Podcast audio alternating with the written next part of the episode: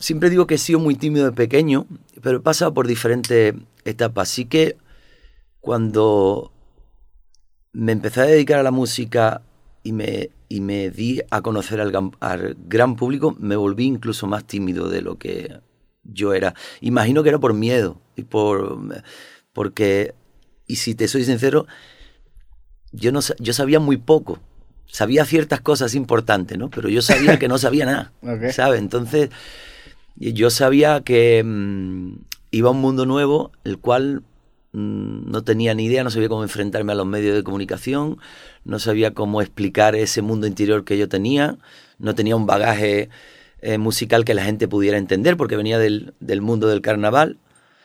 Eh, no sabía cómo, cómo enfrentar ciertas inseguridades y, todo eso me hizo quizás esconderme muchísimo más y quizás, em, pues bueno, no, no, ser todo lo, feliz que hubiera podido ser, ¿no? Dada la oportunidad que estaba teniendo en ese momento, porque siempre sí que sentí, porque yo, como te decía, de la parte de donde vengo, es como este tipo de cosas que ocurren, que ahora es más común, ¿no? Pero que te pueda ocurrir algo excepcional, era como bastante imposible, ¿no?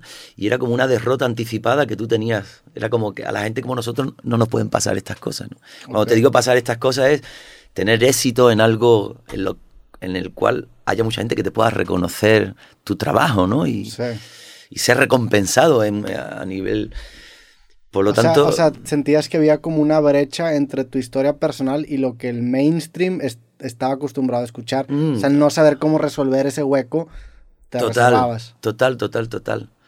Y además, el, bagaje musical que yo tenía era muy poco conocido.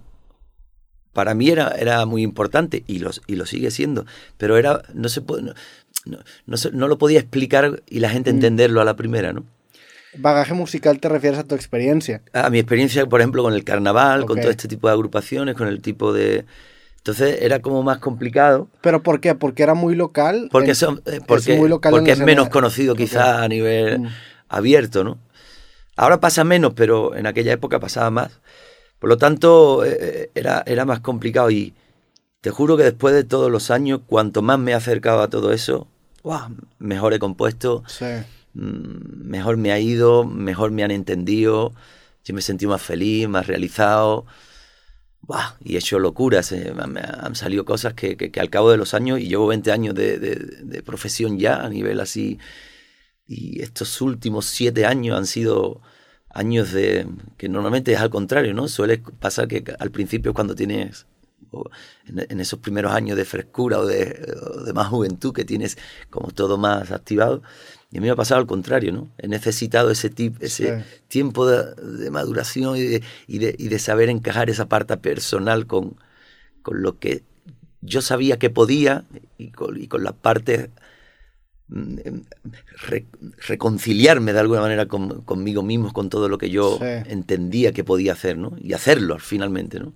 Pero también se aprecia un poco en retrospectiva el haber vivido ese, esa etapa, ¿no? Porque tienes que saber que, algo es, o sea, tienes que, es como esta idea del relojero que para entender cómo funciona el reloj lo tienes que desarmar y volver a armar, ¿no? O sea, el, hecho de haber pasado y haber sentido que te faltaba como ese hueco, mm. hace ahora que lo tienes, o lo tienes entre comillas, porque siempre tenemos un hueco interno, eh, te hace más o menos apreciar, incluso entender un poquito, no quiero, no quiero decir entender un poquito mejor cómo funciona la carrera, pero sí, sí cuando menos hace que pegue un poco diferente, ¿no? O sea, o que te sientas tú más cómodo con tu, con tu misma carrera. No, total. Cuando uno respeta su tiempo. Sí. Mm, es que eso es importante, respetar tus tiempos, ¿no?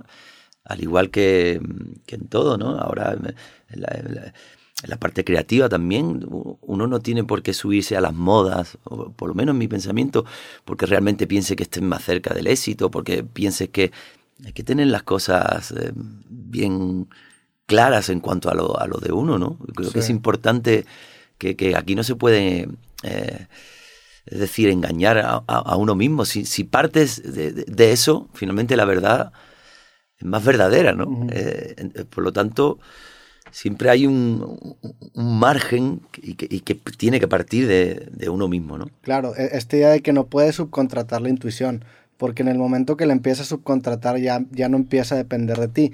Y las modas muchas veces son una trampa en el sentido de que si te vas hacia lo que está funcionando, en primer lugar, lo más seguro es que vas a llegar tarde, porque cuando tú llegues ya la moda va a estar en otro lado. Así Y dos, vas a perder completamente una brújula interna, o sea, vas a estar dependiendo de una brújula externa, vas a subcontratar tu intuición, entonces tu siguiente paso no lo vas a tener muy en claro, porque va a ser, en lugar de una búsqueda introspectiva, una búsqueda al exterior de a ver qué está pegando y te vuelves una persona que no representa nada. Y nadie te va a creer. Y además las canciones cuando parten desde ahí son de mentira.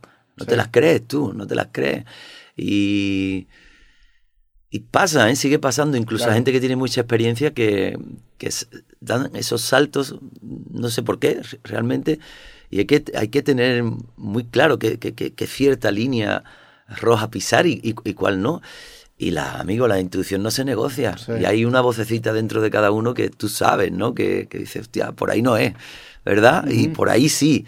Por lo tanto, las canciones cuando, cuando las fuerzas no salen bien.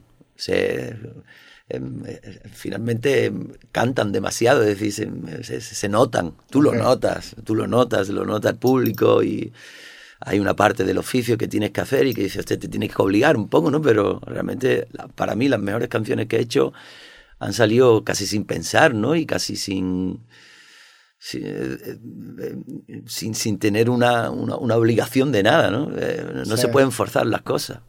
Sí, es, es, es, es, la parte como mágica y también a veces un poco desesperante del proceso creativo, ¿no? Que las, las grandes ideas a veces no llegan, sino que interrumpen. Como que es esta idea de que pues estos momentos de eureka a veces te, llegan cuando distraes al inconsciente o al subconsciente y estás haciendo otra cosa y de repente algo pasa que compila cierta idea con cierta referencia que tú tenías y te avienta esta pequeña idea.